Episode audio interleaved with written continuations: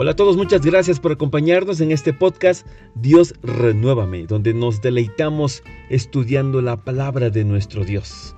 Y en estos días hemos estado hablando de lo que implica llevar una vida espiritual. Hemos hablado que hay etapas o procesos.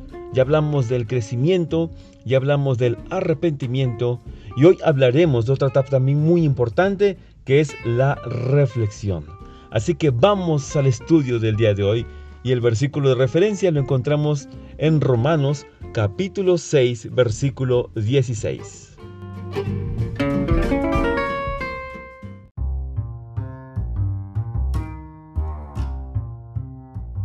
Ustedes saben muy bien que si se entregan como esclavos a un amo para obedecerlo, entonces son esclavos de ese amo a quien obedecen.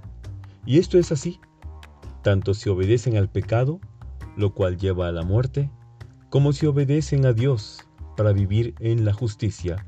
Romanos 6:16. Amén. Todos nuestros actos traen consecuencias, por tanto, debemos reflexionar en todo tiempo acerca de cómo estamos conduciendo nuestra vida. Dios nos ha dicho en su palabra que todo lo que el hombre llega a sembrar, eso es lo que cosechará. Dice la escritura en Gálatas capítulo 6 versículos 7 al 8. No se engañen ustedes. Nadie puede burlarse de Dios. Lo que se siembra se cosecha. El que siembra en los malos deseos, de sus malos deseos recogerá una cosecha de muerte. El que siembra en el Espíritu, del Espíritu recogerá una cosecha de vida eterna. Amén.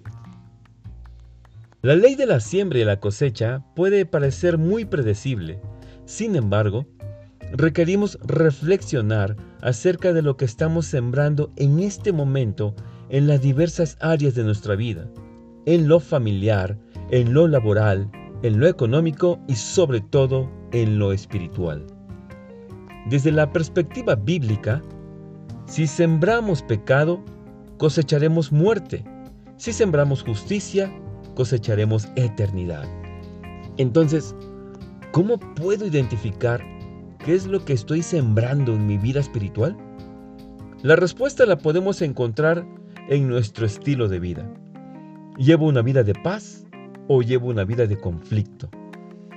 En una vida de conflicto, todo parece una conspiración. En una vida de paz, hay confianza y serenidad.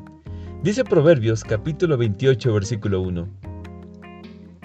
El malvado huye aunque nadie lo persiga, pero los justos viven confiados como el león. Amén. Por tanto, nuestro crecimiento espiritual exige reflexión. Para ello, un hijo o una hija de Dios debe hacerse preguntas que le permitan realizar un ejercicio introspectivo. Por ejemplo, ¿A dónde me ha llevado el comportamiento negativo? ¿Qué es lo que me ha hecho perder? ¿A quiénes estoy afectando? ¿Qué estoy dispuesto a hacer para cambiar?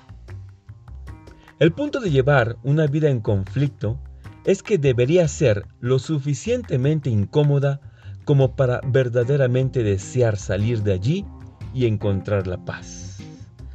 Quiero cerrar con este versículo que se encuentra en el Salmo 38, Versículo 4. Mis maldades me tienen abrumado. Son una carga que no puedo soportar. Amén.